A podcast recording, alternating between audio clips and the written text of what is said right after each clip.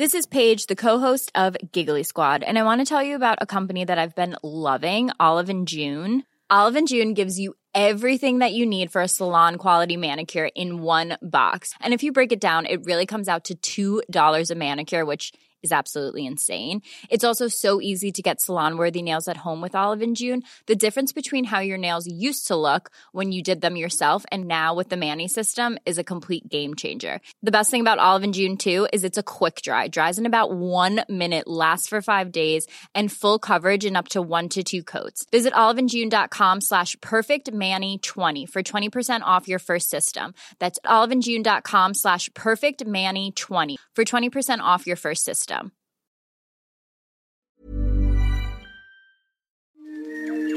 He kōna i purangi tēnei nā te reo irirangi o Aotearoa. How do I take a photo? Oh, it's coming at me, guys. How do I take a picture? Oh, I don't it's this one, isn't it?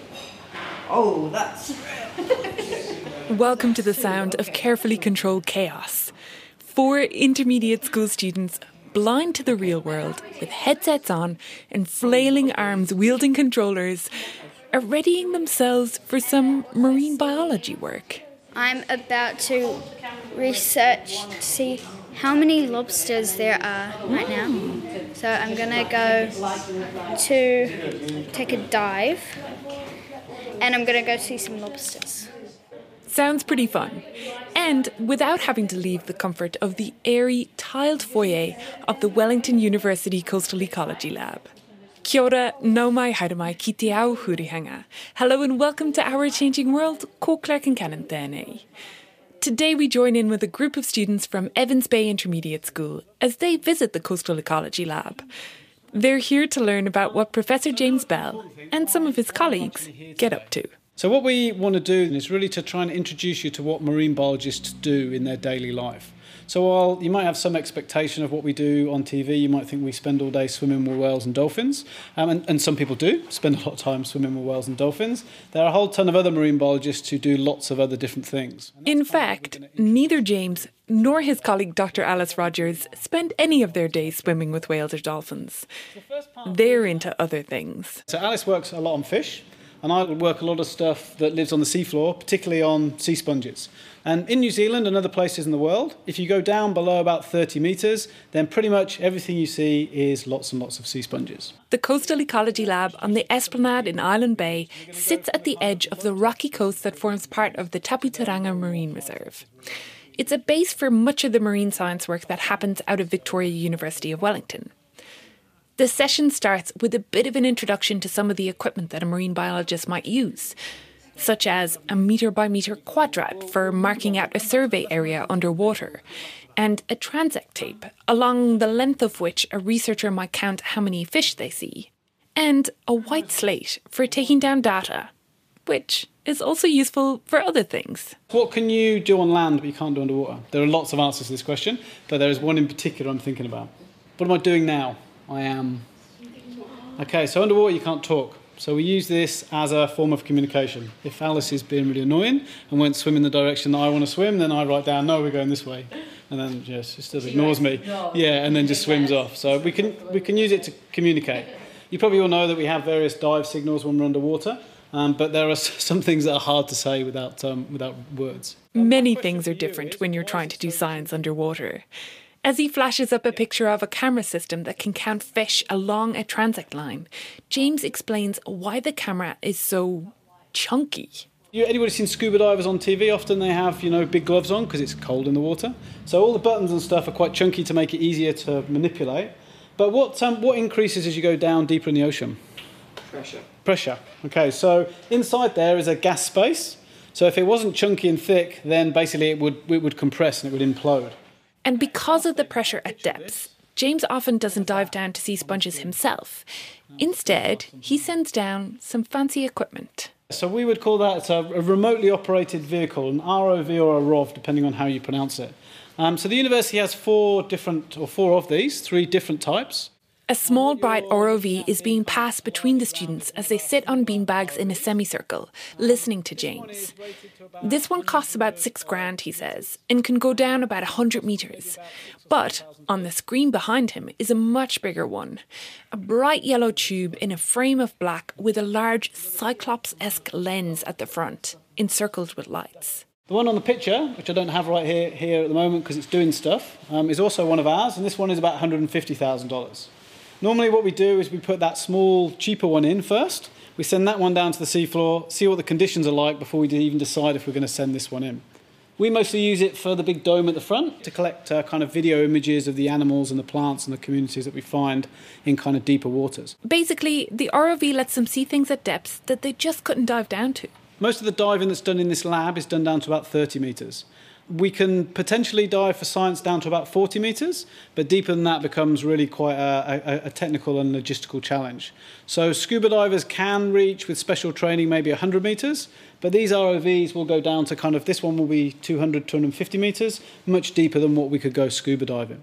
The resulting videos are captivating kaleidoscopes of colour and texture on the ocean floor. So, all of those colourful things, all of those really bright, colourful patches that you can see everywhere, are all different types of sea sponge. The videos that I just showed you are probably one of the most surprising things that I think any of us have seen around New Zealand. When we got our ROV and we sent it down to 100 metres, we weren't really sure what we were going to find. And to find these kind of amazing animal dominated environments was just, you know, we were all like really, really amazed, and so was everybody on the boat. It's funny how you can really get into something that you've never even considered before when you listen to someone passionate talk about it. And as it turns out, I'm not the only one who's developing an interest in sea sponges. But with the presentation over, we move on. What we're going to do now is we're going to take you for a little bit of a tour around the building. So you can see, you know, some of the activities that are going on, some of the things we've got here, and then we're going to split you into two groups. One group is going to come down here and do a bit of a, a VR headset session, and the other group is going to go in the lab and do some fish counting, and then we're going to swap over. So everybody's going to get an opportunity to, to have a go at everything. The lab's coastal location is key for what they do here. A few hundred metres down the road is a slip from which the lab's two dive boats can be launched for research. When not in use, they sit in a shed just off the main building. Out back is a large tank with some live crayfish inside that all the students climb up to get a look at. Whenever we've got animals, we try to create some space for them to hide because we don't want to stress them out by being in tanks because it's an unusual place for them, right? So we put them something in there that, so that they can kind of hide like they normally would in, in their natural environment. Had you seen crayfish before? Yeah, um, I've done like lots of snorkeling and stuff before. So. Around here? Yeah. Yeah, I've been to um, Red Rocks and also in the Marine Reserve. I really enjoy diving down and looking at all like their habitat and stuff. Yeah, marine biology is like really cool. Do you think you guys will want to do it? Probably. Uh, um, yeah. yeah, it might be an option. Yeah, I've always been quite interested in marine biology. Beside this is what looks like a washing line with numbered fishy outlines hanging off it. This is a recreation of an underwater transect line that a marine biologist might use. As part of this session, the students will test their skills in estimating fish sizes on a dive as they pretend to swim by. White slates in hand, they will note down the size, but no holding the ruler on the edge of the slate up to the silhouette. That would only scare the fish. But for me, the most interesting area we visit is the wet lab spaces. As Alice explains, a pumping system brings seawater under the road and up into this room. And that means that we can, we can access fresh seawater straight out the ocean and use it in our tanks here. So we've got some animals in here, which you'll be able to have a look at in a little while. And they're all really happy here because they're able to just get water straight from the sea. So they, it keeps them really happy and it allows us to work with the animals here, which we can't do at any other of our facilities in the university. And so just behind you, you can see kind of an example of how an experiment might be set up by one of our students. So this one says it's a light experiment. So you see the, the tubs have all got their lids on, and probably those animals, there'll be small fish that are living in there, and they'll be getting exposed to different kinds of light. So this one is probably about the effects of moonlight on that behaviour of some of those fish. So some of our academics work a lot on moonlight and how it affects larval fish and that kind of thing. I might send you through into the next room with James, and he can show you one of our experimental setups about climate change in there. Which he did. But then, we all got distracted by sponges. So um, I said before I work on sponges, these are some of our small sponges that are left over from our experiments and some which have been reproducing, in case you're wondering what a sea sponge looks like. All of these little colourful little dots in here are different types of sponges. Yeah, so sponges don't actually do that much apart from sit there and suck in large quantities of water and strip out all the tiny particles. And we're kind of really interested on, in trying to figure out how much of that they do.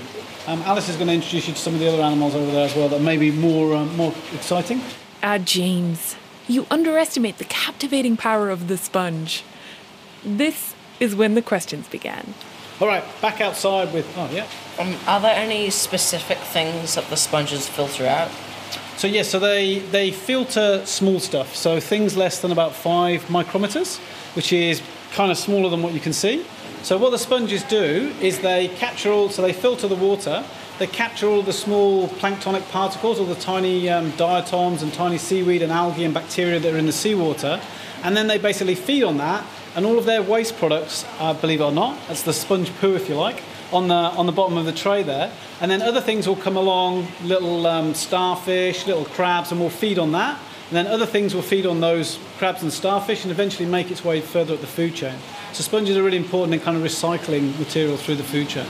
Uh, how many like different species of sp- sea sponges would you say that we'd have here in New Zealand? So in New Zealand, there are about 800 different species. So there's about probably 60 or 70 on the Wellington coast that we know.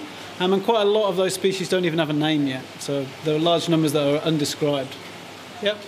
What would you say your favourite species is? My favourite species would have to be a sponge. Um, I, I, particularly like uh, that red sponge down there. Um, and that's a sponge that we've used in the lab for a long time and we know lots about and also it's I like it because it stays alive in the lab. So sponges often don't like being in a, in a laboratory situation, which is why we do lots of our work out in the marine environment. Have you discovered any new types of sea sponges? Most of the time when we send the ROV down, we're looking at different types of species that haven't been described. So while I haven't named any myself, and it's quite a complicated, tricky process to name name species generally, I'd say that there are lots that I've seen that are, are undescribed and don't have a name. So yeah, pretty much on every dive, I'd say. Um, like, why would you really have to think about ethics? Because they're sort of like a plant, right? So the early early scientists actually thought that sponges were plants. So the ethics around sponges, so sponges don't feel pain like a, a fish or something like that. But um, I guess the ethics more comes around the impact that you're having on that animal. So if we go out and do an experiment or you know want to collect some sponges and we collect all of the sponges from that particular place, we might completely wipe out the population. And they might never come back, you know, or might not come back for a really long time.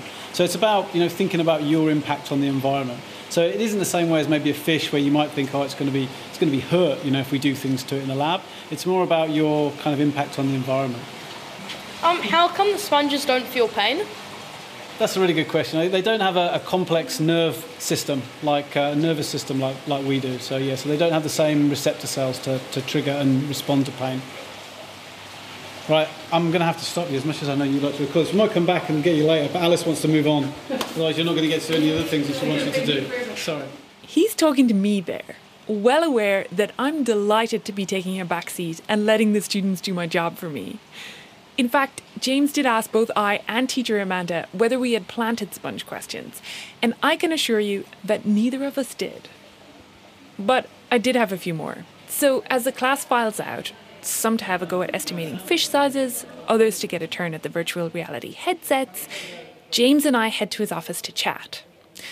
Thanks to the intense grilling James has just undergone, I have an idea now of what sponges do, but I'm still not fully clear on what exactly they are. I guess in the, the early days when people were classifying plants and animals, sponges did get lumped in with the plants, but sponges are, are definitely animals. They've been around on the planet for at least 600 million years in probably a relatively similar format to what they look like now. Um, there's been some recent debate and some papers in, uh, in in Nature suggesting they might even be older than that, and the, the very oldest of animals, maybe even you know 900 million years old. But that's highly debated in the literature. Simply, sponges are, are mostly a, collection of, of cells, which are you know a big sack of cells that are effectively specialised in pumping large quantities of water from the water column and efficiently stripping out the particles. And they come in a range of shapes and sizes. They do. I, I, actually have a whole whole heap of papers on why sponges are different shapes and sizes. Um, a lot of that is driven obviously by their evolutionary history, but also a lot of it is driven by the environment. So different sponges in different places will have different morphologies to suit them to those environments. So you might get, for example, more branching and upright sponges in places where there's lots of sediment, because the sediment then doesn't settle on their surfaces. So, or in high energy environments where there's lots of wave action or current, you might get very kind of thin, encrusting sponges because they don't get knocked off by the um, by the strong wave action. So yeah, they come in a, a, variety of shapes, sizes, and colours. Um, the, the, one question that I get asked a lot, which I can't answer, um, is why they are different colours. Um, I don't, you know, an active area of research, but I'm not quite sure why they are different colours. But they are lots of different colours. And they would get uh, mistaken for a lot for corals. How can you tell what's the difference between a sponge and a coral and that's how can a, you tell? Yeah, that's a that's, that's a really good question. Often when we put up videos in front of the, the school kids, quite often they, you know, say the first thing they say when they see a sponge is oh it's a coral. I think it's because they see more of corals on TV and that's kind of maybe what people expect because they see it on TV. Um, it sounds it sounds really crazy, but the main way to tell them apart is that sponges are spongy. So if you press them, they're kind of compressible, whereas most corals, particularly those on kind of coral reefs, are hard. Um, so they're they're not compressible. They're if you look at them on a kind of more I guess cellular or micro, microscopic level, your sponges have quite a different structure on their surfaces. They're you know really really quite different. But from a, a somebody just swimming up to them, if it if it feels spongy, then it probably is a sponge. Got it. Aptly named then. So James has been using ROVs to survey different areas around Aotearoa to look for sponges. And sometimes he comes across these large arrays, which researchers and divers call sponge gardens. It's only recently we've been exploring what we call um, mesophotic ecosystems. So these are ecosystems that are kind of at the, the limit of light for photosynthesis. That we're finding that these environments are really dominated mostly by sponges, and not, not just in New Zealand, but in other parts of the world too. Um, and they really are like sponge gardens. The colours are just amazing. The shapes are really varied. We think, I guess, that they're they're really ecologically important, and we're sort of only just beginning to understand how important these these um, sponge gardens might be. And is that the only kind of depths and areas that you find sponges, or do you find them in lots of different situations? No, you find them basically, you find them all the way from the intertidal to the very deep sea. So they're very diverse in terms of their habitat requirements. So they're, yeah, they're found all over the world, all of the oceans, and, you know, right to the bottom of the oceans. This has been the most surprising finding for James just how widespread they are. So there are places at the Poor Knights, um, even in the Wellington coast as well, pretty much everywhere we look, where the sponges occupy anywhere between kind of 40 to maybe 70 or 80 percent of the available rock surface. They are they are the, the most dominant thing there. And I guess when I started out working on sponges in New Zealand maybe 20 years ago, people didn't really think that sponges were an abundant group. They didn't think they were that important. Um, and increasingly, as we've travelled around New Zealand looking at these different environments, we find that sponges are, are in many cases the most dominant and most abundant animal. And as I say, particularly in these, these mesophotic ecosystems. Okay, so there's lots of them. Why should we care? We, we don't really know actually what the, the ecological importance of these gardens is just yet, but some of our research is, is kind of is starting to understand what that might be. This is where we get to talk about the wonders of sponge poo. There's evidence from the tropical environments that sponges are really important in releasing this detritus, which is then consumed by other organisms living on the seafloor, and then those organisms are consumed by things higher up the food chain. So sponges are kind of really important in collecting that material from the water column, moving the food material to the seafloor, expelling sponge waste or sponge poo for a better term, and then that is consumed by other organisms that are subsequently fed on by things higher up the food chain. So they're part of a kind of seafloor water column column loop. They're kind of ecosystem engineers. Yeah, they, they are a type of ecosystem engineer through that, that activity. Um, the other thing that we think is really important in those those sponge gardens is the massive different shapes and sizes. that creates habitat complexity on the seafloor, which creates lots of places for other things to, to live in. So, you know, we've put um, we've put light traps down in those environments, and we collect all sorts of little critters living that seem to be living and associated with those habitats, little shrimps, crabs, um, starfish, squid, all those kind of things that are associated with the seafloor, are living on and in between those sponges and the other animals down there. So, that, so we're just starting to understand how important these ecosystems might be. It's quite possible that fish then come along and feed on all those things. So, if the sponges weren't there providing that habitat, there wouldn't be all of those smaller other things for the fish to come down and feed on. So, we're just starting to understand that stuff, or trying to understand that stuff. But just as we're starting to understand sponges, we're also finding out how much trouble they might be in. Scientists say it is now clear the mass bleaching of native sea sponges in Fiordland is likely the largest event of its type in the world. And there's emerging evidence that an ongoing marine heatwave is also causing damage in the Hauraki Gulf. A big chunk of my research over the last 10 years or so has focused on the impacts of climate change and, and other stresses on, on sponges. And I've actually spent a lot of my, um, my scientific career advocating that sponges are going to be the, the winners on tropical coral reefs in response to climate change. Um, and that's because they seem to be more tolerant to climate change on, on coral reefs, or, or lots of sponges are, than what corals are. While we um, hadn't done a lot of work trying to understand climate change impacts on temperate sponges, like in New Zealand, um, the work that we had done suggested they might also be reasonably tolerant. And that was until early in May 2022 when there were reports from Fiordland of a whole load of sponges that had turned completely white.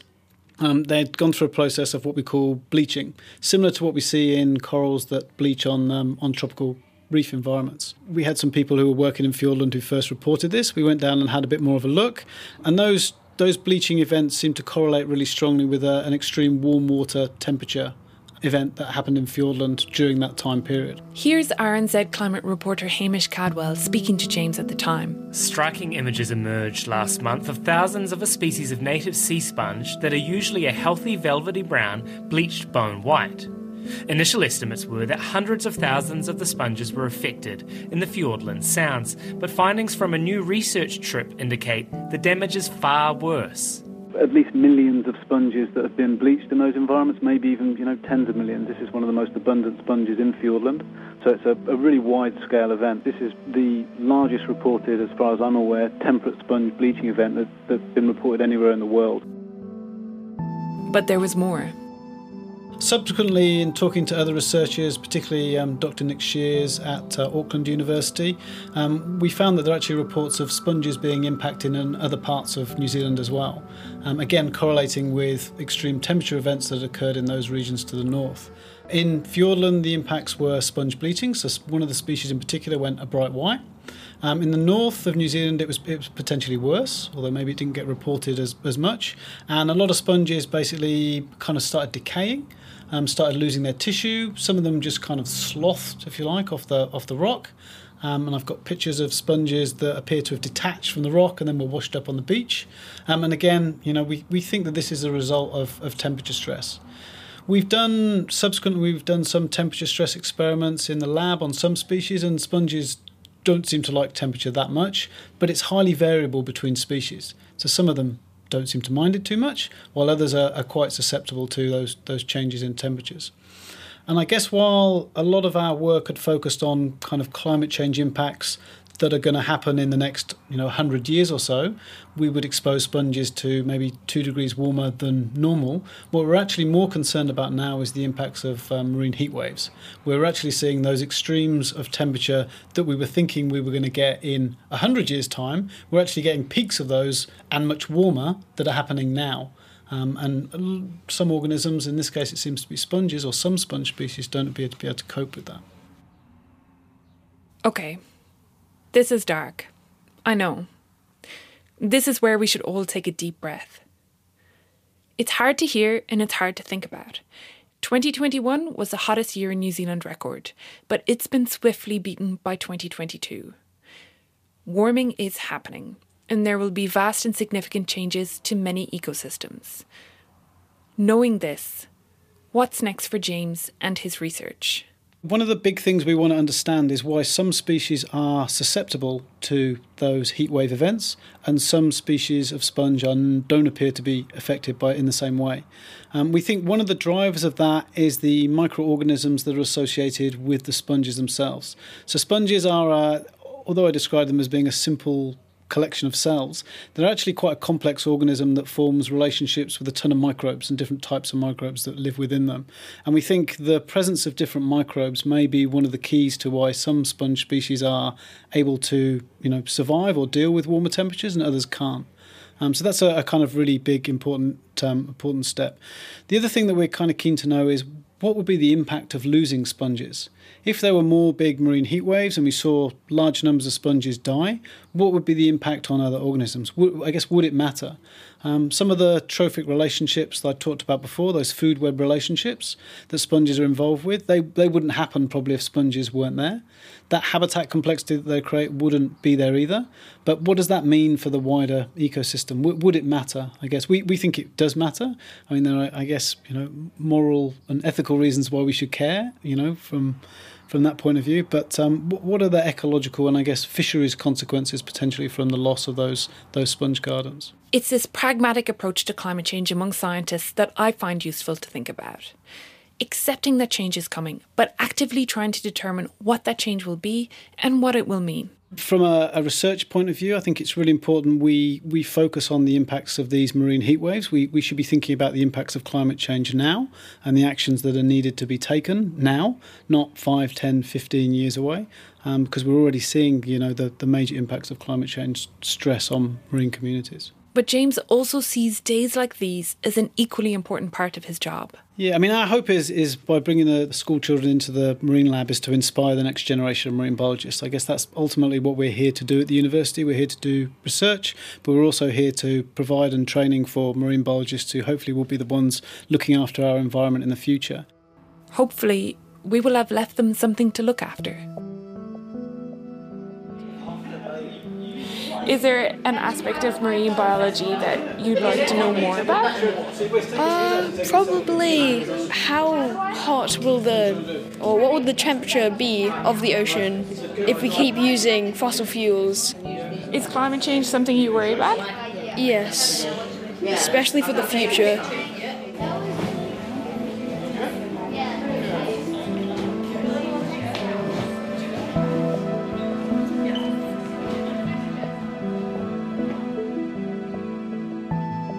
Thanks to marine biologists Professor James Bell and Dr. Alice Rogers from Te Herenga Waka Victoria University of Wellington, and to Amanda Hood from Evans Bay Intermediate School.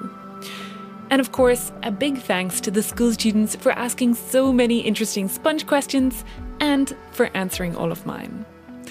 This episode was produced by me, Claire Concannon, with help from Justin Gregory and Ellen Rykers. Sound engineering was by Phil Benge and Tim Watkin is executive producer of podcasts and series at RNZ. Check out our website at rnz.co.nz slash our changing world. James has shared some sponge garden footage that we've put up there, and we'll also share it on Twitter and Facebook, where we are at RNZ Science. While you're online, do also check out the podcast and series tab on the RNZ website. There you can find all of RNZ's podcasts, and there is a wide range of quality offerings. If you haven't done so already, do make time to listen to the second season of the Aotearoa History Show. William Ray and Mahony Dunlop bring you 14 excellent historical deep dives into a variety of topics, including pandemics, the Native Land Court, women's suffrage, and teenagers. Thanks for listening. I'm Claire Concannon. Have a great week. Kia pai, bo wiki.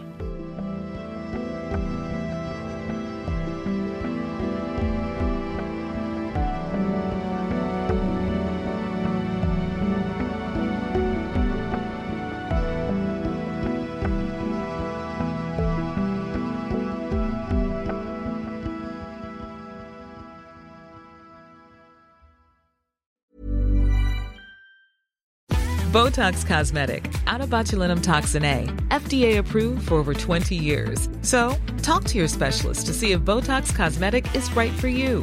For full prescribing information, including boxed warning, visit BotoxCosmetic.com or call 877-351-0300. remember to ask for Botox Cosmetic by name.